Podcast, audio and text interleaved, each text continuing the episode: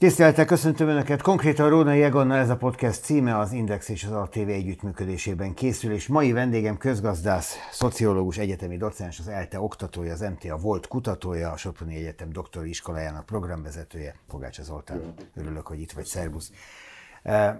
Az elmúlt hónapok üzengetős, olyan lappangó csatája, sőt, mondhatni, hogy évek már, a két pénzügypolitikai központ között a Nemzeti Bank és a Pénzügyminisztérium között most egy nagyon éles váltásba torkolva egészen hangos csatává alakult. Te mit látsz ebben a háborúban, ami kirobbant Matolcsi György és Varga Mihály között?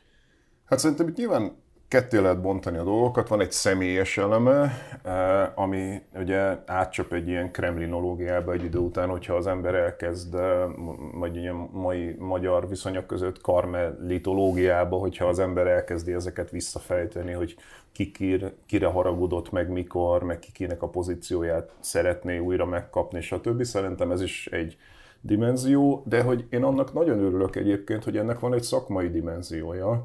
Tehát, hogy egyszerűen elszoktunk ebben az országban attól, hogy a a kormányzat a jegyban környékén érdemi szakmai viták legyenek. Hát Annyi... mert tíz éve mindenben mindenki egyetért. Annyira zárt a kommunikációja a kormánypártnak, hogy ahhoz vagyunk hozzászokva, hogy ilyen típusú viták semmilyen szakpolitika területén nem szivárognak ki, és amikor ezek meg kín vannak, akkor úgy éljük meg, hogy úristen, itt valami különleges dolog történik. A nyugati világban az ilyen típusú szakmai viták azok egyébként teljesen hétköznapiak lennének, csak nekünk furcsa ez.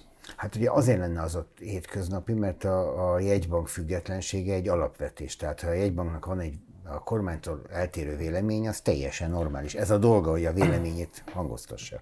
Pontosan, tehát hogy a, ugye a jegybankok és a kormányok mindig nagyon vigyáznak arra, hogy ne tűnjön rátenyerésnek az ilyen típusú vita, tehát ne az legyen, hogy a, a kormányzat erőszakkal akarja a jegybank felé a befolyását gyakorolni, de ettől még az, hogy milyen lenne a két oldalnak a jó gazdaságpolitikája, tehát minden jó gazdaságpolitika az egy úgynevezett fiskális monetáris mix, azaz, hogy a költségvetésnek meg a pénzügypolitikának együtt kell dolgoznia.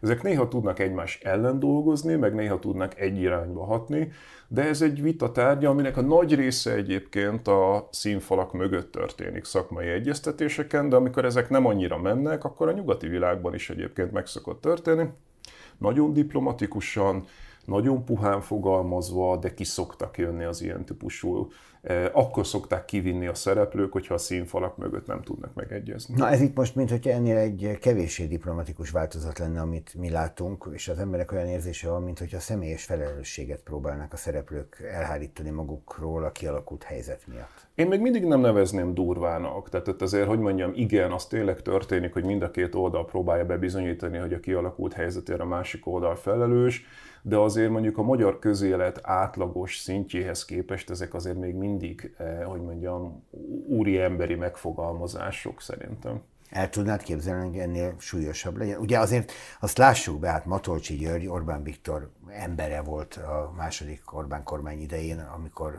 2010-ben a hatalom kétharmada oda került a kormányzathoz, akkor Matolcsi György mondta meg, hogy merre van előre. Sőt, Orbán Viktor ugye jobb kezének nevezte Matolcsi Györgyöt. Ez igaz, de ugyanakkor mondjuk ugye egyrészt az is látszik, hogy Varga Mihály pedig egy állandó biztos tartozéka ennek a kormánynak, tehát időtlen idők óta ő a költségvetés felelős vivője, egyfajta ilyen magasrangú könyvelő, akinek az a feladata, hogy itt alapvetően a költségvetés környéken stabilitás legyen, de Nagy Mártorról is látszik, hogy ő, a, ő alapvetően Orbán Viktornak egy kedves figurája, ő, őt, őt behozta fiatalkora ellenére, tanácsadója lett, majd gazdasági minisztere, szóval ott is látszik, hogy őt igazából versenyeztet szereplőket, most, minthogyha Nagy Márton lenne éppen a kedvenc, és Matolcsi pedig, pedig háttérben lenne, tehát itt is van egy személyes vonal, ki van, az igazi döntés az Orbán Viktor. Tehát szerintem ebből az egész vitából az a lényegi mozzanat, hogy miközben ez a három figura egymással harcol, közben a lényegi döntéseket pontosan tudják, hogy Orbán Viktor fogja meghozni, és nem is feltétlenül gazdasági szempontok alapján. Na de most akkor egy nagyon izgalmas dologhoz jutottunk ezzel az állításoddal, mert hogy ugye Magyarországon is az alaptörvény szerint is, és hát nem is lehetne ez másképp, mert az Európai Unió nem is engedné meg, a jegybank független. Te azt mondod, hogy Matolcsi György döntései felett is Orbán Viktor eh, diszponál, akkor ez azért is izgalmas, mert közben azt mondta Orbán Viktor Eh, hétfőn a parlamentben meglepetésre talán, hogy a Magyar Nemzeti Bank nem képes megbírkozni az inflációval, ezt a feladatot átvállalja tőle a kormány, szó szerint így hangzott el. Ami azt mutatja, hogy ez egy nyílt beismerése annak, hogy mostantól kezdve kezembe veszem ezt is. Amit egyébként nem tud megtenni, tehát hogy ugye nem csak az van, hogy egy elviekben független a jegybank, hanem ugye a jegybankhoz vannak delegálva azok a monetáris politikai eszközök, amiknek a, a, a nem használásával nem lehet megfékezni az inflációt. Fordítva is igaz, tehát hogy egy bank sem tudja a kormány nélkül megfékezni az inflációt, de a kormány sem tudja egy bank nélkül. Mire gondolok? Mi az egyik, amit tehetett volna a jegybank tavaly, az az, hogy a valuta tartalék rovására vásárolja a forintot. A térségbeli országok ezt csinálták, tehát ugye amikor tele volt az internet azzal, hogy a cseh koronánál vagy a lengyel zlotyinál jobban gyengült a magyar forint, akkor az azért volt, mert ugye a, olyan valuta tartaléka volt a cseh jegybanknak, meg a lengyel jegybank, amivel tudta vásárolni, tehát például a, a cseh korona gyakorlatilag stabil marad, de ez azért volt, mert a cseh jegybank olyan mértékű valuta tartalékot sütött el a cseh korona vásárlására, mint a komplet magyar valuta tartalék. Tehát ha felelősséget keresünk, az egyik probléma az volt, hogy a Magyar Jegybank túlságosan alacsony valutatartalékot tartott, ez olyan három hónapnak megfelelő volt az időt. Volt is erre korábban egy mondása a Matolcsi Jögynek, hogy a valutatartalék felhalmozás az korszerűtlen, aranyba kell fektetni. Azért volt ez így, mert ugye a magyar eh, gazdaságirányításnak volt egy implicit stratégiája, hogy hagyjuk gyengülni a forintot, tehát ugye sose volt ez kimondva explicit módon, de ugye az volt, hogy az exportáló vállalatoknál volt egy jelentős reálbér növekedés forintban évről évre, és ezt kompenzálandó hagyták gyengülni az euró-forint árfolyamot, mert ugye ezek a vállalatok euróban eh, tesznek szert bevételre, azt átváltom forintra, akkor kvázi kompenzáltam a, a bér növekedést. Ez egy ilyen ki nem mondott stratégia volt, a cseheknek meg az volt a stratégiája, hogy szinten kell tartani az árfolyamot. Ezért ehhez ugye a magyar stratégiához kevesebb valuta tartalék kell, Valószínűleg nem számítottak arra, hogy ekkora nagy duranás lesz abból, hogy már hogy a gáz árában a, az olajárában, az áramárában, a, a, a, valószínűleg el se hitték, hogy Oroszország besétál Ukrajnába. Ha meg igen, akkor az két-három hét alatt rendeződni fog, e, mondjam, Ukrajna kapitulál, nem lesznek nagy mozgások. Úgy jött vissza Orbán Viktor Putyintól egy héttel a háború kirobbanása előtt, hogy nem lesz háború. De egyébként sokan hitték, őszintén szóval. Nem, ez, ez nem vált, hanem az, hogy valóban ezt hihette a magyar volt az kormány. általános hit, hogy itt ebből, hogy mondjam, ha me, egyrészt nem teszi meg, ha meg megteszi, akkor meg olyan gyengék az ukránok, hogy ebből nem lesz egy hosszú nagy sztori. Hát ez nem így lett, de a valuta tartalék kevés volt. Ez az egyik eszköz. A másik eszköz meg ugye a kamatemelés, tehát a kamatemelést sem tudja egyébként, a, általában a kamatpolitikát sem tudja a kormányzat megtenni, hiszen az a jegybank kompetenciája. E, és igazából az a vált, hogy későn reagált a jegybank, amit ugye mond Varga Mihály, e, futott az események után a jegybank. Tehát, hogyha valaki követte az eseményeket, ott az történt, hogy elkezdte emelgetni a kamatot a jegybank kicsi lépésekben, akkor az olyan három-négy nap alatt eltűnt a rendszerből, gyakorlatilag ugyanoda visszament az árfolyam, utána nagyobb lépésekben emelgette, akkor már napon belül tűnt el ez a hatás, tehát reggel emeltek kamatot, jelentősen estére eltűnt, akkor 12-13 százaléknál megálltak, tehát Matolcsi György tette egy bejelentés, hogy vége a kamatemelési ciklusnak, ami egyébként akkor teljesen racionális volt, hiszen nem tudtak hatással lenni sem az árfolyamra, sem az inflációra. És akkor nagyon felhúzták hirtelen 18-ra, tehát olyan ösztűz alá kerültek, hogy ugye azt mondta mindenki, és ezeket jogosan mondják, hogy ez felhívás keringőre, hiszen hogyha a jegybank sem nyílt piaci műveletekkel, sem kamatemeléssel nem tudja megvédeni az árfolyamot, akkor innentől fogva lehet spekulálni annak az összeomlására, és akkor ugye már fenyegetett egy ilyen argentin-török Hát mentünk 430-hoz. Így van, sőt a fölé is azt hiszem. És hogy ugye akkor teljesen jogos volt, hogy valamit csinálni kéne, csak igazából aki lépés helyzetben volt, az a kormányzat volt. Tehát ameddig a kormányzat nem mondta volna azt, hogy ad egy, vagy valamit kezdünk a energiapolitikával, tehát amilyen gyorsan lehet leválunk az oroszokról és a gázról, vagy a valuta tartalékkal valamit nem kezdünk, és igazából mi oldotta meg a helyzetet, hiába húzták fel 18-ra a kamatot, onnantól fogva még egy hónapon keresztül ugyanebben a tartományban pötyögött a forint, ami igazán megoldotta, az egyrészt az volt, hogy az, a, a gázára lejött, ami ugye azért jött le, mert az Európai Unió levált az orosz gázról. Tehát nem Magyarország oldotta meg, se nem a kormányzat, se nem a jegybank, hanem az Európai Unió, a sokat szidott Európai Unió oldotta meg a kérdést azzal, hogy levált az orosz gázról, és bebizonyosodott, hogy az orosz gázon kívül is tud működni Európa, nem fogunk megfagyni.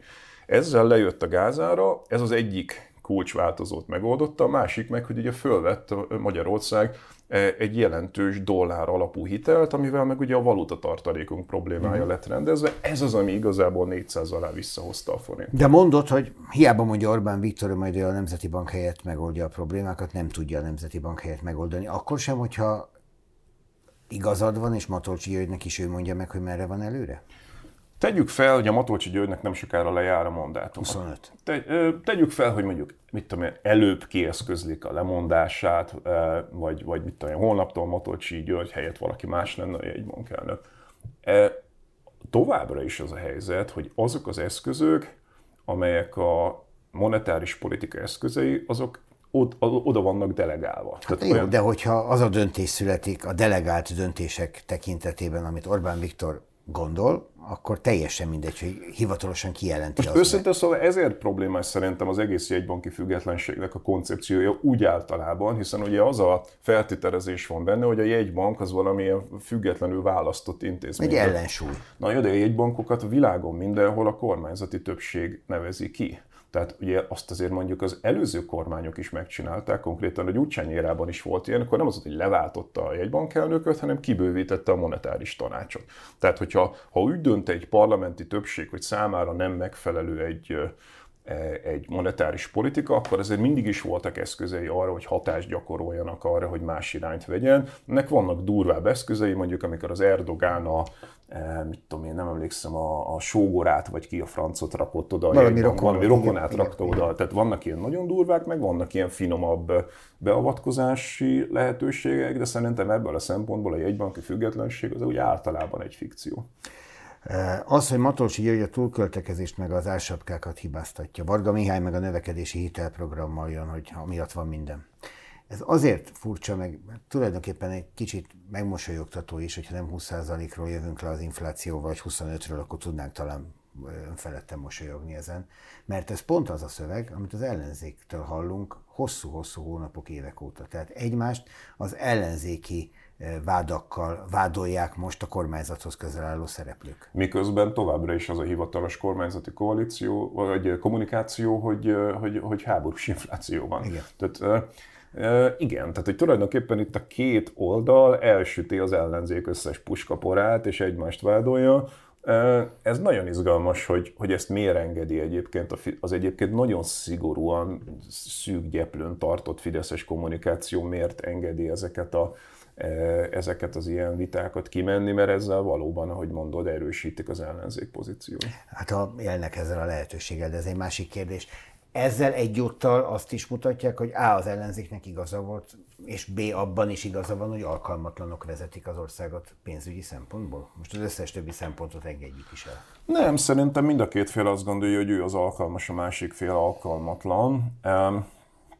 Én egyébként azt sejtem, már nagyon régóta a háttérben az lehet, hogy ugye Matolcsi Györgynek, mivel lejár a mandátuma, neki valahova mennie kell utána. Tehát az már szinte biztos, hogy ő nem fog egy bankelnök maradni. Azt is tudjuk, hogy egyébként ezt a típusú munkát ugye relatíve unta, tehát ugye ha, ha, ha Matolcsi György munkásságát nézzük, akkor ő azért alapvetően a gazdaság szerkezet, a gazdaság élénkítés az, ami mindig is foglalkoztatta intellektuálisan. Neki ez a monetáris politika unalmas volt. De ehhez képest maradni akart. Tehát, sőt, volt egy olyan elképzelés, hogy mi lenne, ha élete végéig egy bankelnök lehetne. Hát, de ezek Csak szerintem ez soha, nem került a parlament Ezek elé. nem voltak soha komoly eh, felvetések. Én azt sejtem egyébként, hogy ő szívesen visszamenne gazdasági miniszternek. Tehát ő igazából attól, akkor érezte jól magát, amikor Széchenyi tervet kellett csinálni, amikor eh, a, a, a magyar gazdaság stratégiai kérdéseiről kellett dönteni, és szerintem ő vissza szeretne menni eh, gazdasági miniszternek, és ugye lássuk be, éveken keresztül nem volt ilyen pozíció. Nagy Mártonnal lett. Nagy Mártonnal lett, és ugye ez tulajdonképpen ő, ő betölti Nagy Márton azt az űrt, amit Matolcsi maga mögött hagyott, mert éveken keresztül csak ugye csak pénzügyminisztérium volt, és a Matolcsi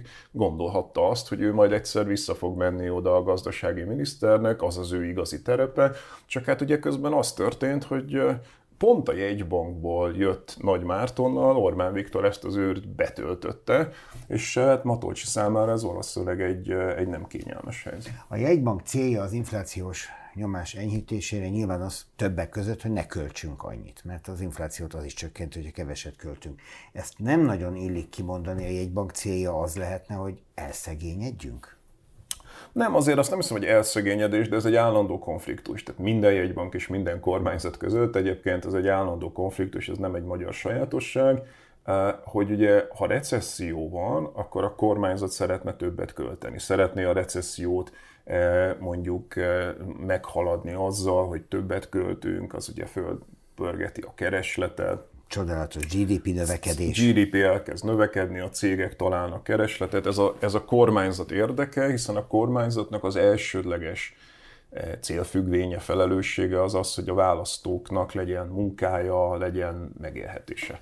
A jegybanknak meg az a mandátuma, legalábbis az európai rendszerben, mert ugye az amerikai rendszerben kettős mandátuma van a Fednek, ott növekedés és infláció, de az európai jegybankoknak kifejezetten az infláció a mandátuma, és ő, neki, a, neki, a, nem, neki a növekedés az másodlagos. Tehát ő meg az árakat szeretné leszorítani, ott meg ugye az van, hogyha ha kevesebbet költenek az emberek, ha egyébként recesszió felé megyünk, az automatikusan viszi lefelé. Tehát nem arról van szó, hogy ott gonosz emberek ülnek a jegybankban, akik De elszegények. jó lenne sok szegény ember. Persze, de Ők ez úgy egy eszköz. fogalmaznának, ők úgy fogalmaznának, hogy túlfűtött a Hmm. gazdaság, túlkereslet van, és akkor ebből kellene visszajönni. Most ugye jelenleg a magyar gazdaságban egy olyasmi helyzet van, amit úgy nevezhetünk, hogy stagfláció, ahol egyszerre van jelen a stagnálás vagy recesszió és az infláció, ami egyébként egy ritka dolog, mert általában vagy az van, hogy vagy infláció van, túlpörgött a gazdaság, de akkor a GDP is nagyon pörög, és akkor lejjebb megyünk mind a kettővel. Vagy az van, hogy recesszió van, de akkor tipikusan nem, hogy infláció nem szokott lenni, hanem tipikusan még deflációba is beletekintünk néha. Most az a nagyon fura helyzet van, hogy Magyarországon egyszerre sikerült recessziót és magas inflációt produkálni. Kitette? Én azt mondanám, hogy mondjuk... Tegyünk igazságot akkor a két fél között.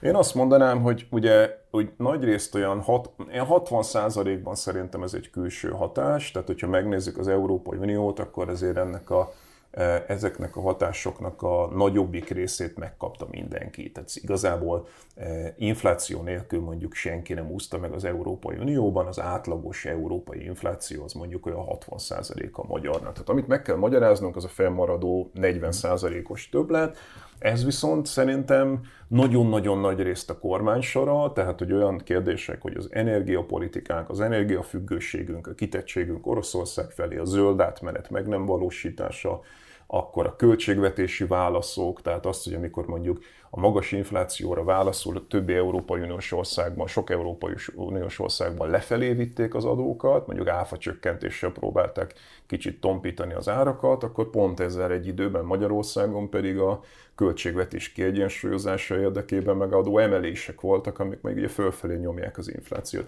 Tehát az ilyen típusú rossz, rossz válaszok egy olyan helyzetre, amit a világ összes ország, vagy legalábbis az európai kontinens nagyon erősen megérzett, arra adott rossz válaszok, ezek szerintem 60-40 százalék. Az látszik így utólag már, mert most már utólag vagyunk ehhez képest, hogy ezeket a rossz válaszokat mi generálta, vagy ki generálta? Tehát ha feltételezzük, hogy szakemberek dolgoznak Magyarországon is a, a pénzpolitikán, akkor nyilván ugyanazokat az eszközöket használták volna, gondolom én, mint a spanyoloktól a csehekig, oly sok mindenki más, de mégsem ez történt. És ezért mondom azt, hogy az nagyon fontos, hogy a végső döntéshozó az Orbán Viktor, hiszen ugye ez a három nevezzük így szakember vitázik, ezek szakmai viták, mit kell csinálni az árfolyammal, mit kell csinálni a kamatokkal, mit kell csinálni a költségvetéssel, de a végső döntést azt nem gazdasági racionalitás alapján hozza meg Orbán Viktor. Amikor... Ő ért hozzá?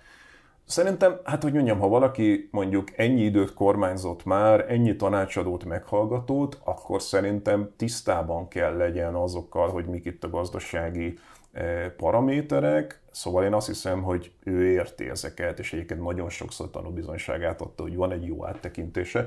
Az más kérdés, hogy a végső döntéshozata, döntéseit, azokat ez alapján a gazdasági racionalitás alapján hozza-e meg, vagy fölülírja a politikai racionalitás, és én azt hiszem, hogy az utóbbiról van szó. Tehát vitatkozhatnak ez a három közgazdász, vitatkozhat egymással, de a végén olyan kérdések lesznek, hogy hogyan lehet választásokat nyerni, olyan kérdések lesznek, hogy a, a Magyarország geopolitikai pozícióját hova akarom rakni, tehát az, hogy mondjuk az orosz függésről való leállás az nem energiapolitikai szakemberek véleménye alapján, vagy közgazdászok véleménye alapján zajlik, hanem ez egy Orbáni geostratégiai tervből következik, vagy hogy mondjuk ársapkákat kell csinálni, ezért mondjuk Nagy Márton nagyon sokszor csepegtette a sajtó felé, hogy ő az alapvetően szakmailag nem annyira ért ezekkel az ásapkákkal egyet. Nyilván ezt nem mondhatta direktbe, de hogy minél hamarabb ki kell őket vezetni, ilyeneket azért mondott. Igen. Tehát ha Matolcsi sem ért egyet az ásapkákkal,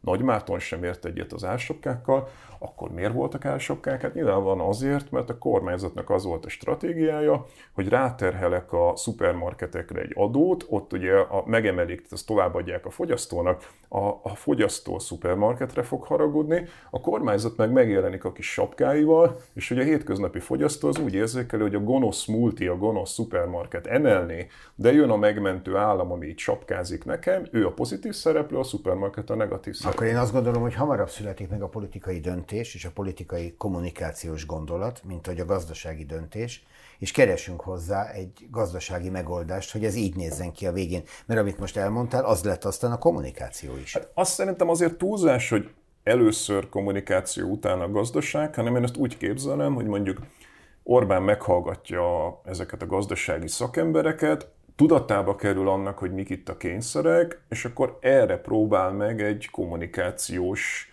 választ adni, ami néha egyébként működőképes, tehát hogy belül marad a gazdasági racionalitás keretein, néha nagyon túlfut ezen, uh-huh. de ez egy mérlegelés nála állandóan, hogy minek engedjek, mikor, van, mikor keményedik bár be annyira a gazdasági helyzet, mondjuk egy 436-os euró-forint árfolyam, az már az, hogy na most már itt lépni kell. Itt már a gazdaság kerül prioritásba, a politika alárendelődik. De ameddig nem itt vagyunk, hanem mondjuk 400 alatt van az euró, addig ez a kényszer kisebb, és a politikai kényszer nagyobb, mert fönn kell tartani a támogatottságot. Hát a kényszerek elég furcsák, hogyha belegondolunk abba, hogy 2008-ban 228 forint volt egy euró és most itt az elmúlt hónapokban láttuk ezt a 436-os árat. Tehát ez gyakorlatilag azt jelenti, hogy a felét érte a pénzünk. Amit itt hétköznap talán kenyeret véve így nem tudatosítunk, de valaki elmegy külföldre, akkor ezt rögtön érzi és ennek még sincs számon kérése. Tehát, Jó, ez, hogy, ez ezek, meg, hogy a kommunikáció nagyon sok mindent elfed. Ezt nagyon sokat hallom, ezt a mennyit ér a pénzünk, de ugye ezzel van azért egy torzítás. Tehát, hogy mennyit ér neked, meg nekem a pénzünk, akik szoktunk külföldre menni, és külföldön szoktunk vásárolni. De neki is, mert az összes importtermék ettől Na jó, de a magyar, a magyar eh, árak az Európai Uniós árakhoz képest nem lettek duplák. Tehát akkor ugye volt körülbelül olyan 70-80 százaléka volt a magyar árszínvonal az uniós árszínvonalnak, és ez felment mondjuk százra. Tehát nem arról van szó, hogy mondjuk az összes gyengülése a forintnak teljes egészében begyűrűzött volna Nyilván, a magyar árszínvonalba.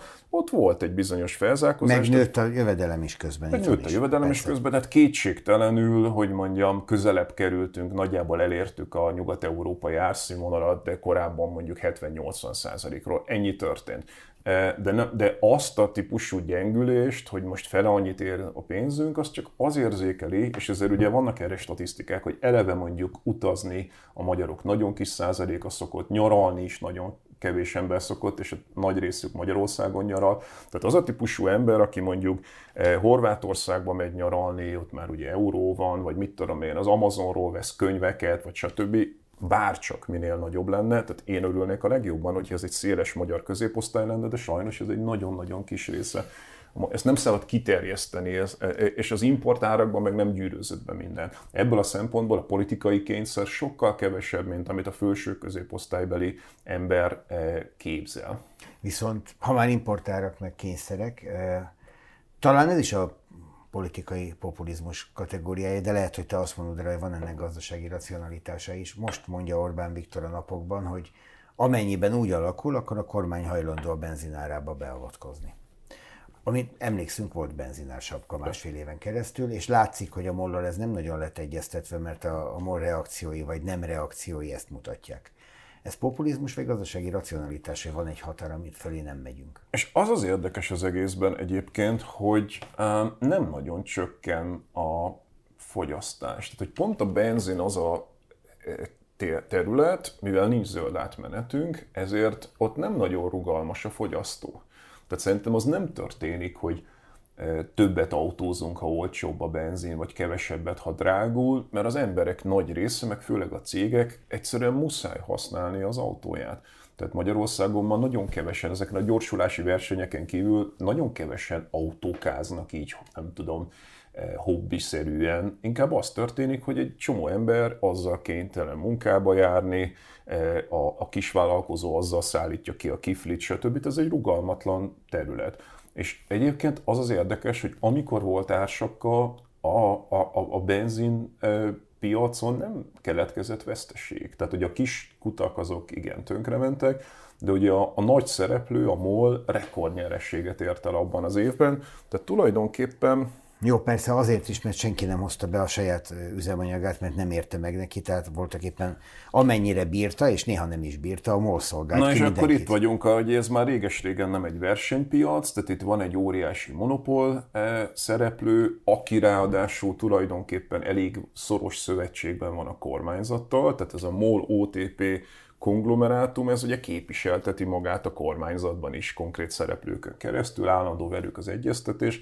tehát itt nem arról van szó, hogy itt valamilyen eh, versenypiacon piaci szereplőket mondjuk a kormányzat nehéz helyzetbe hozna, hanem itt egy állandó kommunikáció van a kormányzat és a, a, a MOL OTP csoport között, és, eh, és igazából a fogyasztók hálásak azért, hogyha ilyen típusú korlátozások történnek, de itt én nem érzek jelenleg akkora kényszert, mert mondjuk még nem jöttek ki a legfrissebb adatok, és most már tényleg 700 felett van a benzin, látni kéne, hogy van egy csökkenés, de én azt gondolnám, hogy olyan iszonyatosan nagy csökkenés nincsen amiatt, hogy drága a benzin. Viszont kampány jön, és választás.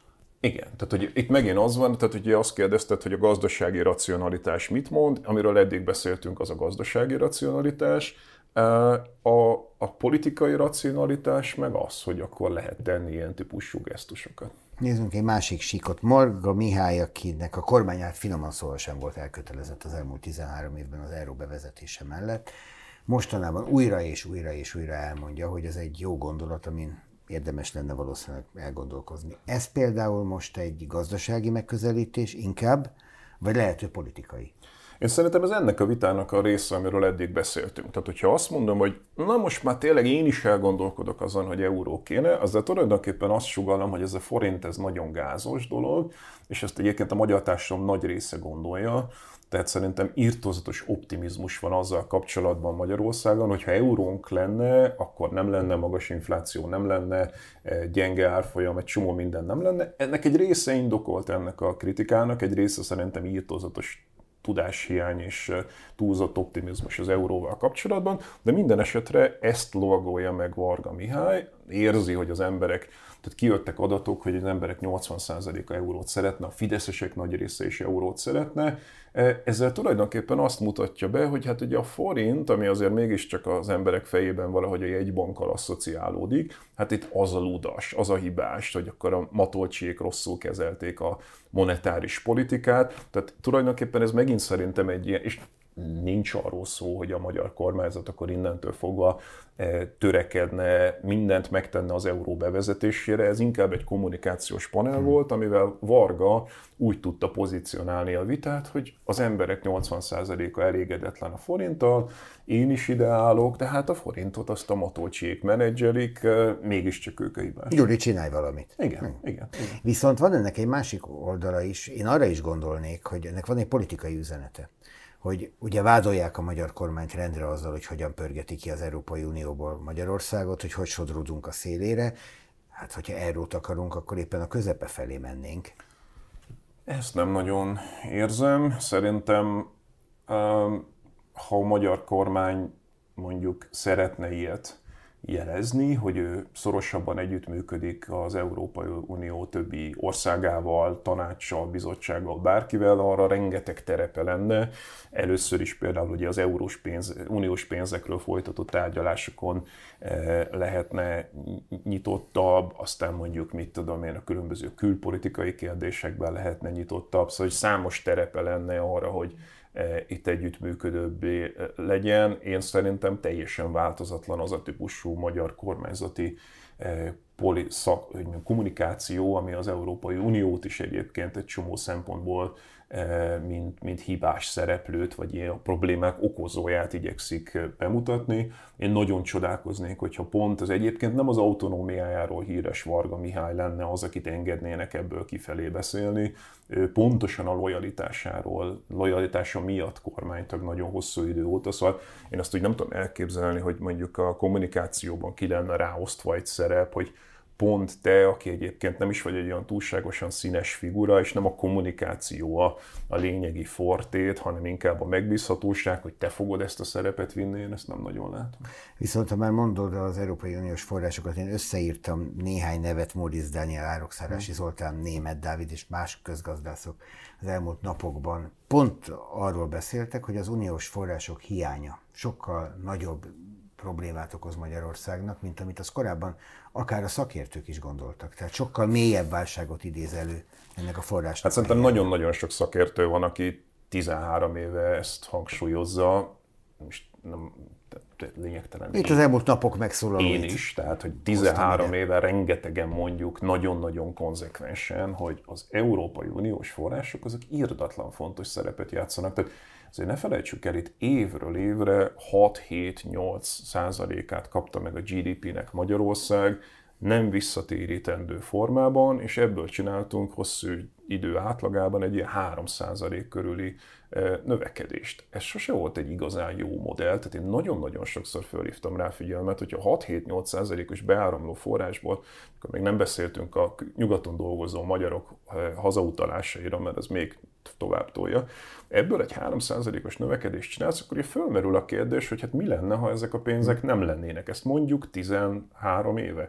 Most itt egy kísérlet van, tehát így megvalósul az, amiről beszéltünk, hogy mi lenne, ha nem lenne, most nincs. Most ugye recesszió is van. Tehát ez nagyon szépen mutatja, hogy ezért ez egy írdatlan nagy pénz. Ezért, ha csak a szerkezeti hatását nem is nézzük, mert ugye az alapvetően arra van kitalálva, hogy szerkezetileg módosítsa a, a, a magyar gazdaságot, tehát versenyképesebbé, magasabb hozzáadott értékűvé, zöldebbé tegye. Ha ettől eltekintünk, a nettó keresleti hatása, hogy ez jelentkezik magyar kis- és középvállalkozásoknál, mint kereslet, erről nagyon sokat tudnának beszélni a legkülönbözőbb magyar gazdasági szereplők, hogy nekik úgy kell ez, mint egy falat kenyér.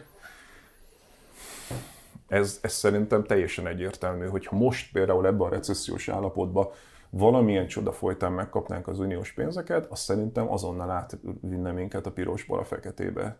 De ezzel azt is mondod, hogy nincs gazdasági racionalitása mögött, hogy nem egyezünk meg, ez kizárólag nettó politika. Teljesen, és azt gondolom, hogy amikor tavaly a legmegszorultabb helyzetben voltunk, ez valahogy mondjuk késő össze voltunk egy nagyon-nagyon kemény helyzetben, ha az, nem, az a helyzet nem volt elég arra, hogy a magyar kormány az uniós pénzek tekintetében nagyobb átláthatóságot garantáljon a bizottság felé, és megkapja ezeket a pénzeket, akkor most, amikor már nem vagyunk annyira megszorult helyzetben, most nem fogja ezeket meglépni, de ugyanakkor azt látom, hogy az uniós fél is úgy van vele, hogy mivel arra nincs igazán kompetenciája, hogy teljesen megvonja ezeket a pénzeket Magyarországtól, odaadni viszont nem szeretné, mert ugye fönnmaradnak a kriti- fönn, úgy semmi nem változott, a kritikája fönnmarad.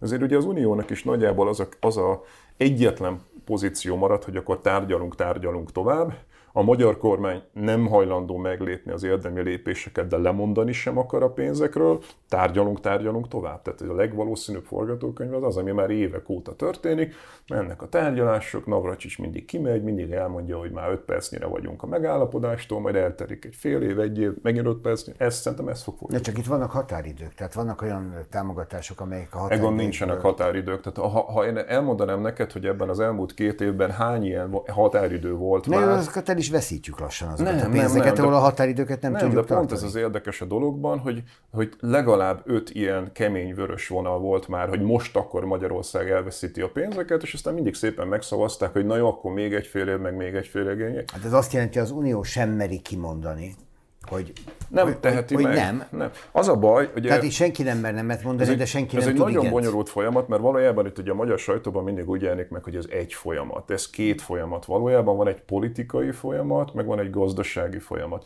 És azért nem merik kimondani a végleges nemet a gazdasági folyamatba, mert ez abban a pillanatban triggerelné a politikai folyamatot, ahol egyébként ez be van fagyasztva, tehát hogy Magyarország ellen egyébként politikai eljárás be van fagyasztva. Ha azt mondom, hogy nem adom oda a gazdasági pénzeket, mert itt nincs jogállamiság, akkor azon nyomban a másik folyamat elindul, ami viszont arról szól, hogy ha nincs jogállamiság, akkor ez az ország mit keres az Európai Unióban. És, és, és ez az, amit nem akar igazából a bizottság meglépni.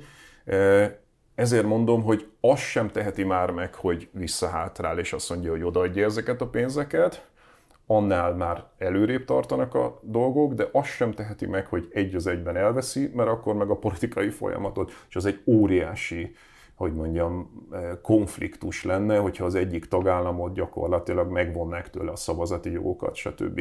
Tehát itt e, ezen a borotva élen táncol egyébként látni kell az Európai Bizottság is. A magyar kormány meg azon a borotva élen táncol, hogy nagyon szüksége lenne a pénzekre, viszont nagyon nem akarja meglépni az érdemi átláthatósági dolgot. Jó, de hogyha ezt, ezt így modellezzük hosszabb távra, amíg ez a két vezetés ebben a formájában ül egymással szemben az asztalnál, ez így marad mert egyiknek sem érdekel ebből elépni. És ez történik lassan, nem tudom, már a harmadik éve, e, és ezért mondom azt, hogy már rengeteg ilyen vörös vonal volt, és minden ilyen vonalat hm, át. Értem. Van viszont akkor egy megkerülhetetlen kérdés a kínai jelenlét Magyarországon. Gazdasági értelemben most a politikai részét azt tegyük félre, viszont az Európai Unió éppen most próbál védővában fellépni a kínai dömpinggel szemben, legyen az beérkező áru, vagy akár az ide települő gyárak. Mi pedig pont az ellenkező irányt választjuk, gyertek, gyertek, gyertek, hozzátok a pénzt, hozzátok a működő tőkét, GDP-t csináltok, foglalkoztatás lesz belőle. Ez egy újabb konfliktus.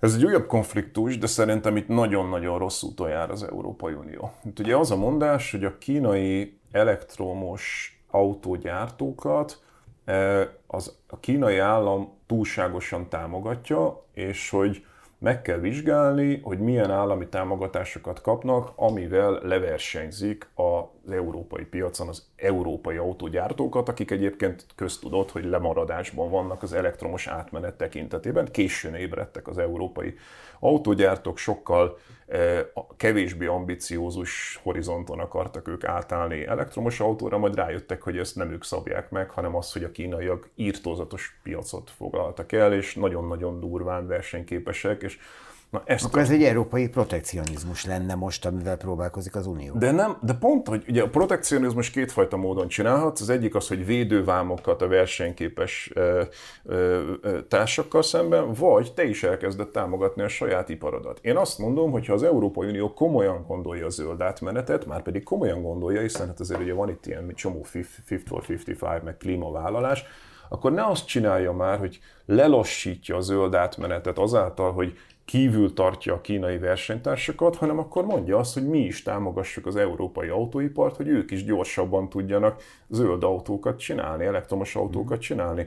Tehát én nem hiszem, és ugye nem is ez a filozófia, tehát minden más területen mindig az van, hogy nagyobb verseny legyen, ne pedig kisebb verseny. Tehát nem a verseny visszaszorításával, a kínaiak megbüntetésével kellene itt, az lassítja a zöld átmenetet akkor az európai autógyártók is kapják meg ugyanezeket a támogatásokat, és minél gyorsabban álljunk át zöld autókra. Amennyiben nem ez történik, a magyar kormány meg tudja védeni a saját álláspontját. Ugye e, mi nem kínai autógyárakat, hanem az a zöld átállást elősegítő gyártóüzemeket, leginkább akkumulátorgyárakat hozunk. Ahol ugyanez a helyzet, tehát ott ugyanaz a vád velük szemben, hogy ugye ilyen mindenfajta rejtett támogatásokkal az akkumulátorgyártók is versenyképessé váltak. Egyébként egy rendes iparági jellemző elemzés azt mutatja ki, hogy ezen túl is versenyképesek a kínaiak, tehát nem, a, nem az állami támogatás a, a fő oka, az egyetlen oka, vagy akár csak a fő oka annak, hogy versenyképesek, egész egyszerűen náluk van a kobalt, a lítium, e, hatalmas belső piacuk van, és nagyon jól csinálták a dolgokat. Tehát elektromos autóban is, és, autó, és mm. akkumulátorgyártásban is, lássuk be, egyszerűen ügyesek voltak és ambiciózusak. Én ezt szerintem nem hátráltatni kellene, egyedül nyilván a magyar kormány nem tudná megvédeni a saját álláspontját, de hát ugye azért ezek az ezek az batteri, ezek az akugyártók, ezek nem Magyarország miatt jönnek ide. Ez teljesen nyílt titok, hogy ugye ezek egyrészt a BMW gyárat fogják kiszolgálni Debrecenben, meg tágabban a német autóipar. Tehát itt azért a magyar kormánynak elég erős szövetségesei vannak. Ugye az európai autóipar, nekem szintén érdekel, mert nincs olyan léptékű mondjuk európai akkumulátorgyártás, ami lehetővé tenne a komplet európai. Itt is elaludtunk, meg egyébként nincsenek is, a, a, hogy mondjam, ásványi kincseink. Tehát, hogy azt is látni kell, én ezért sem értem az Európai Uniós álláspontot, mert ha összerúgja a port Kínával, Gyakorlatilag Afrikában és Kínában van ezeknek az anyagoknak egy nagy része, a feldolgozásnak meg még nagyobb része, és a technológiai előny is náluk van. Tehát hogyan akar Európa zöld átmenetet csinálni, amit megfogalmaz a zöld stratégiájában, hogyha egyébként ezt a típusú függést nem ismeri fel. Szerintem itt ez egy, ez egy nagyon rövid látom stratégia. A gazdasági folyamatok persze nyilván sok esetben társadalmi folyamatokat is generálnak. Itt van például, ezt most nagyon jól lehet nálunk látni a megérkező vendégmunkások számában és egyáltalán jelenlétében. Erről a folyamatról te mit gondolsz? Ugye van 750 ezer magyar munkavállaló Nyugat-Európában, és várunk 500 ezer, vagy jelenlétős része, mert itt is van munkavállaló távol-keletről. Az egyik dolog, ami rögtön szerintem fontos, hogy beszéljünk róla, hogy a, ha valaki meg akarja magyarázni a magyar kormány folyamatos népszerűségét, akkor ezt is látni kell, hogy mind a mellett, hogy itt beszélünk arról, hogy mekkora gazdasági bajok vannak, Magyarországon teljes foglalkoztatottság van. Tehát gyakorlatilag aki, eh, aki keres, az talál munkát. Más kérdés, hogy milyen bérekkel, meg persze ezt lehet cizellálni, de önmagában ez egy teljes foglalkoztatás van. Ha ezt összehasonlítja Magyarországon egy választó, mondjuk a az előző kormányzatok eredményeivel, akiknek a politikusai mind a mai napig jelen vannak az ellenzék vezér egyéniségei, akkor ott az volt, hogy ott nem volt teljes foglalkoztatás, sőt, a válság alatt összeomlott a foglalkoztatás. Tehát akár bérekben, akár foglalkoztatásban még mindig sokkal jobb a helyzet ma. A hétköznapi választó ezért ebben a választásban tudja, hogy a kormánypártra akar szavazni minden ellenére, tehát nyilván minden kritikája ellenére, mert egyszerűen jobb. Van munkája. Van munkája.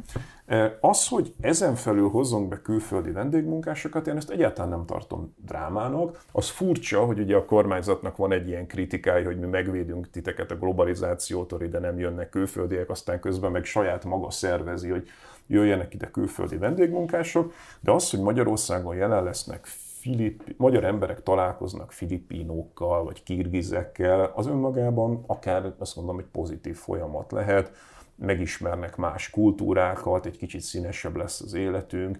Mindenhol ez történt. Tehát hozzáadnak a GDP-hez, ezek az emberek adót fizetnek Magyarországon, ettől Magyarországnak bevételei keretkeznek. Ugyanezt történt Nyugat-Európában. Egy ponton túlfutottak a saját munkaerő kapacitásain, és akkor hoztak, nem tudom, Marokkóból, Törökországból vendégmunkásokat. Ez más kérdés, hogy Magyarországon egyébként még jelentős régiók vannak, ahol még lehetne mobilizálni magyar munkaerőt. Tehát ahelyett, hogy közmunkaprogramokkal próbálnánk eltartani őket, ehelyett mondjuk azért mondjuk oktatással, szakképzéssel, képzéssel szerintem még mindig rengeteg magyar embernek lehetne továbbra is munkát adni. De hogyha ezzel tényleg egyszer kifutunk a magyar munka e, e, erőből, akkor az önmagában az, hogy ide jönnek külföldiek dolgozni, ez szerintem egy pozitív folyamat, ez azt mutatja, hogy a magyar gazdaságnak van ekkora eltartó képessége. Ha gazdaság felől nézzük, ha a politika felől nézzük, persze felvetesz kérdéseket, mert hát emlékszünk az óriás plakátokra, emlékszünk Lázár Jánosra, aki Bécsben illusztrálta, hogy a vendégmunkások és a bevándorlók milyen állapotokat okoznak a bécsi utcákon. Mondjuk az az illusztráció nem sikerült túlságosan jól, de ez egy zárójeles megjegyzés. Viszont Viszont itt meg az emberek elkezdtek félni, ugye halljuk a hangokat, hogy megjelentek ezek a külföldiek, ezek az idegenek, és nem csak attól félnek, hogy a munkájukat veszik el, hanem a jelenlétük is hát félelmet e, Erre a kormány oldal azt mondja, szerintem joggal egyébként, hogy ezek az emberek, ezek ugye dolgozni jönnek ide. Tehát, hogy itt nem arról van szó, hogy ugye, tehát ők, ők azt gondol... Ők, ugye így kezdődött Németországban a törökök megjelenése is. E, e, ez igaz, ez, ez egy hosszú folyamat, de szerintem az egyébként, szerintem kormány oldalon elfogadják a szavazók azt, hogyha én idehozok eh, munkásokat külföldről dolgozni, az egy más helyzet, mint ugye ott az volt vetítve feléjük, hogy ugye ezek a migránsok, ezek ide jönnek Magyarországra, és ezek nem, nem dolgozni jönnek, hanem hogy eltartatni magukat, vagy nem tudom, egy rendetlenséget csinálnak, szemetelnek, megerőszakolják a magyar nőket, tehát egy nagyon negatív képben voltak lefestve. Az más kérdés, hogy a valóság az volt, hogy ezek nem is ide akartak jönni, hanem Németországba, meg Svédországba. De a, a, a, a hétköznapi választók nagy részének a fejében az az volt, hogy hát ezek ilyen haszontalan emberek, akik élősködni jönnek, és, és ő megkülönbözteti a, a fejében azt, hogy ide egy filippino nem ezért jön, hanem azért, hogy dolgozzon a BMW-ben. És ez neki egy más kategória. Írtál egy könyvet fenntartató gazdaság vagy társadalmi összeomlás, ez a címe, kitűnő olvasmány, ajánlom a figyelmükbe. Viszont felvet olyan kérdéseket, és ad olyan válaszokat, amik szokatlanok is, és hát meglehetősen idegesítőek. Hát van például egy olyan felvetésed, hogy a globális felmelegedése maga másfél-két-három Celsius fokával, kérdés hol állítjuk meg, ha megtudjuk, az kisebb bajt fog okozni, mint a társadalmi összeomlás, ami emögött van. Te milyen társadalmi összeomlást, országok megszűnését, mit vizionálsz emögé? Igen, mert ugye hosszú időn keresztül a zöldek azt sugalták, hogy ugye ez úgy fog történni, hogy hát szép lassan megsülünk, hogy megfővünk, mint a béka a levesben, hogy nem vesszük észre, és, és szépen lassan, nem tudom, az lesz a baj, hogy túl, túl meleg van önmagában. De mielőtt ez megtörténhetne, nyilván ez is baj. Tehát ugye statisztikák kijöttek, az idei nyáron sokkal több idős ember halt meg mondjuk szív infarktus, meg egyéb más melegtől, mint korábban. Tehát ez is történik, de ennél sokkal nagyobb összeomlások történnek. Ugye mondok egy példát, Szíria esete nagyon jó példázza. Szíria egy olyan ország, ami mondjuk 4 millióról 22 millióra nőtt népességét tekintve a második világháború után, miközben a klímaváltozás miatt a művelhető területek aránya zsugorodott. És ez így van Észak-Afrikában, ez így van Latin-Amerikában, Afrika nagy részében, tehát egyre kevésebb művelhető terület van, miközben van egy népességrobbanás is, és ez a kettő azt jelenti, hogy egyre több háborús gócpont van. Tehát olyan országok, ahol nem fognak tudni megélni a jövőben, és ugye a szegények, szegényebb országok nőnek a legnagyobb arányban. Tehát Nigéria lesz a világ legnagyobb országa, idén átvette már Kínától India a világ legnagyobb országának a, a, a pozícióján. Tehát egyre inkább az lesz, hogy a, világ egy ilyen lakóparká válik, ahol a, a gazdag nyugat a lakópark, van egy ilyen nagy fal, és a lakóparkon kívüliek próbálnak oda bejutni.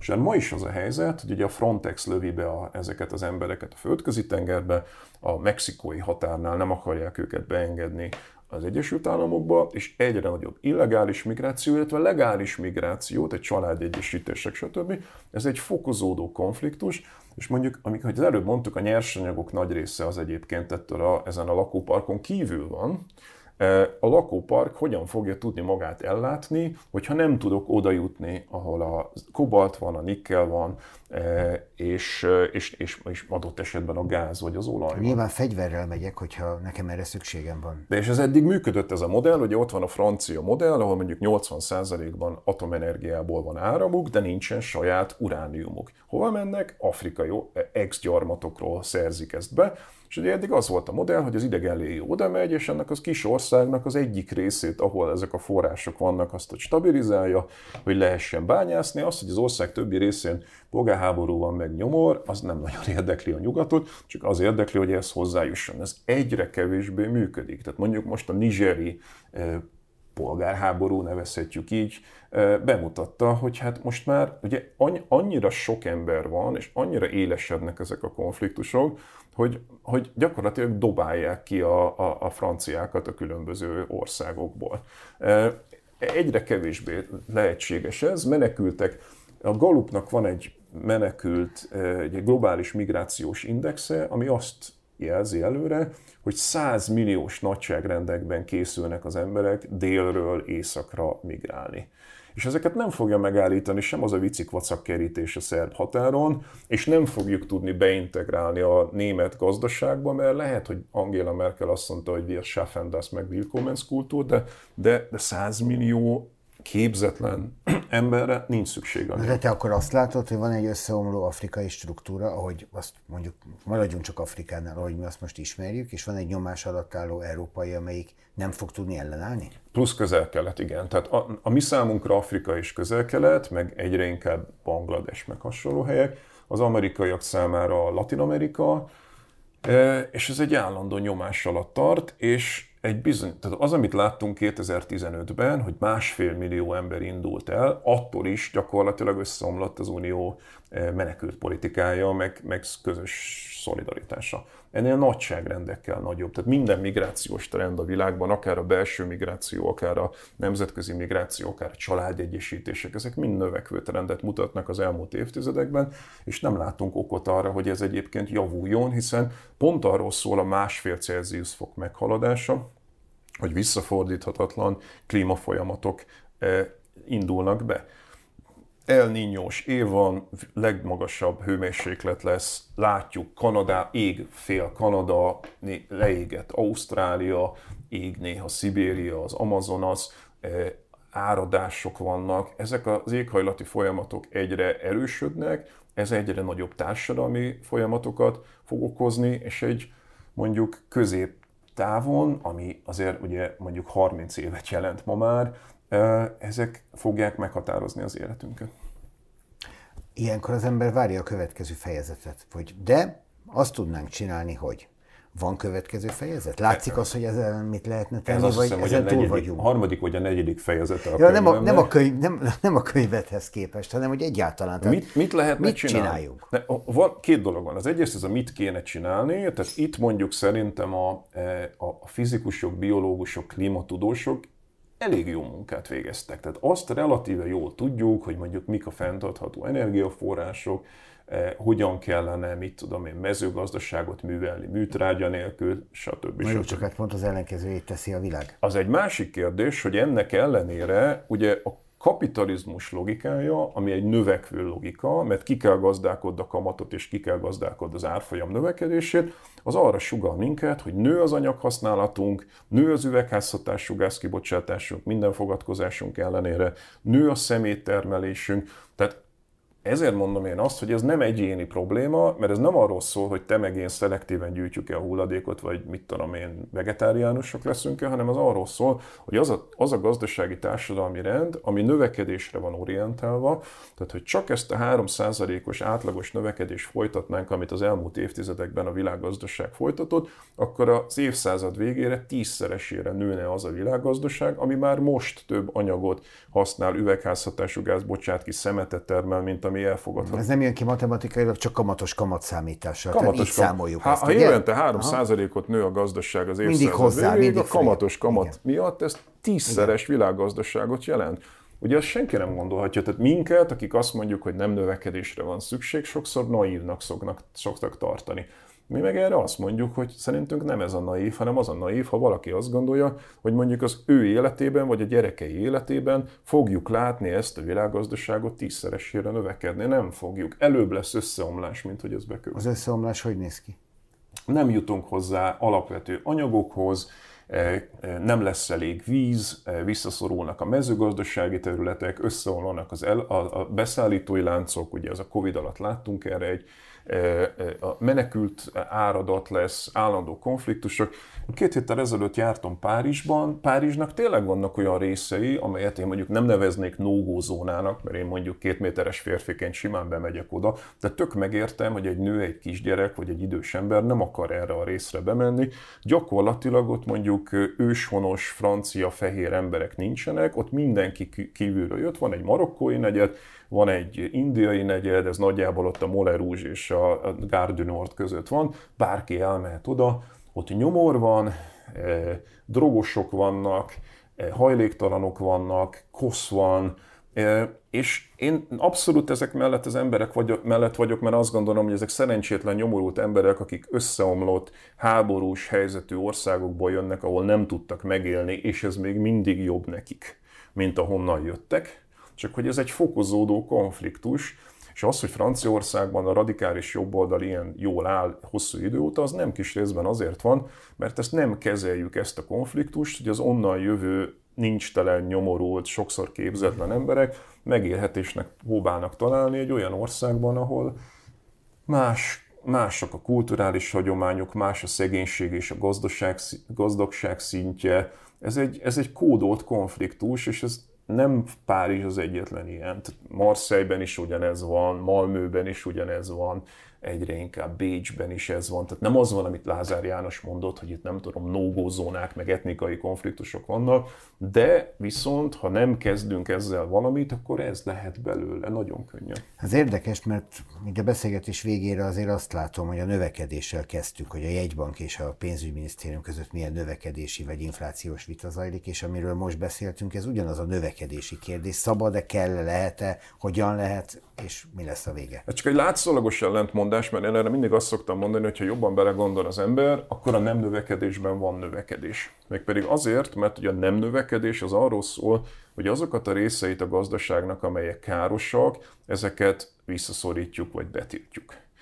Azokat a részeit, tehát mit tudom én, mondjuk SUV-val ne járjon senki, mert az SUV az a világ legértelmetlenebb és legkárosabb dolga de mondjuk a, a, a fenntartható energiában meg van növekedés. Tehát most még hosszú időn keresztül mondjuk sokkal több szélturbinára lesz szükségünk, ez nyilvánvalóan növekedés és, és, és a, a GDP-t növeli, aztán majd beállunk egy stacionár pontra, de ezzel egy időben ugye a nem növekedést úgy lehet elérni matematikailag, hogyha a káros dolgokat csökkentjük, a hasznos dolgokat meg növeljük közben. De egy jó benzinásapka ezt az SUV kérdést is meg szokta oldani pár hónapra. Hát Hír. Hirtelen nem fáj annyira. Pontosan, tehát hogy ezért is igazságtalan egy benzinár sapka, mert tulajdonképpen a gazdagok többet utaznak, és ezeket támogatjuk a gazdagokat, a legszegényebbeknek meg ugye semmilyen autója nincsen. Milyen messze jutottunk az elejétől, Pogács Zoltán, köszönöm, köszönöm szépen. szépen. Önöknek meg köszönöm a figyelmet, jövünk jövő csütörtökön is a Konkrét Arróna Jegonnal műsorával. Örülök, hogy velünk tartottak. Szép napot!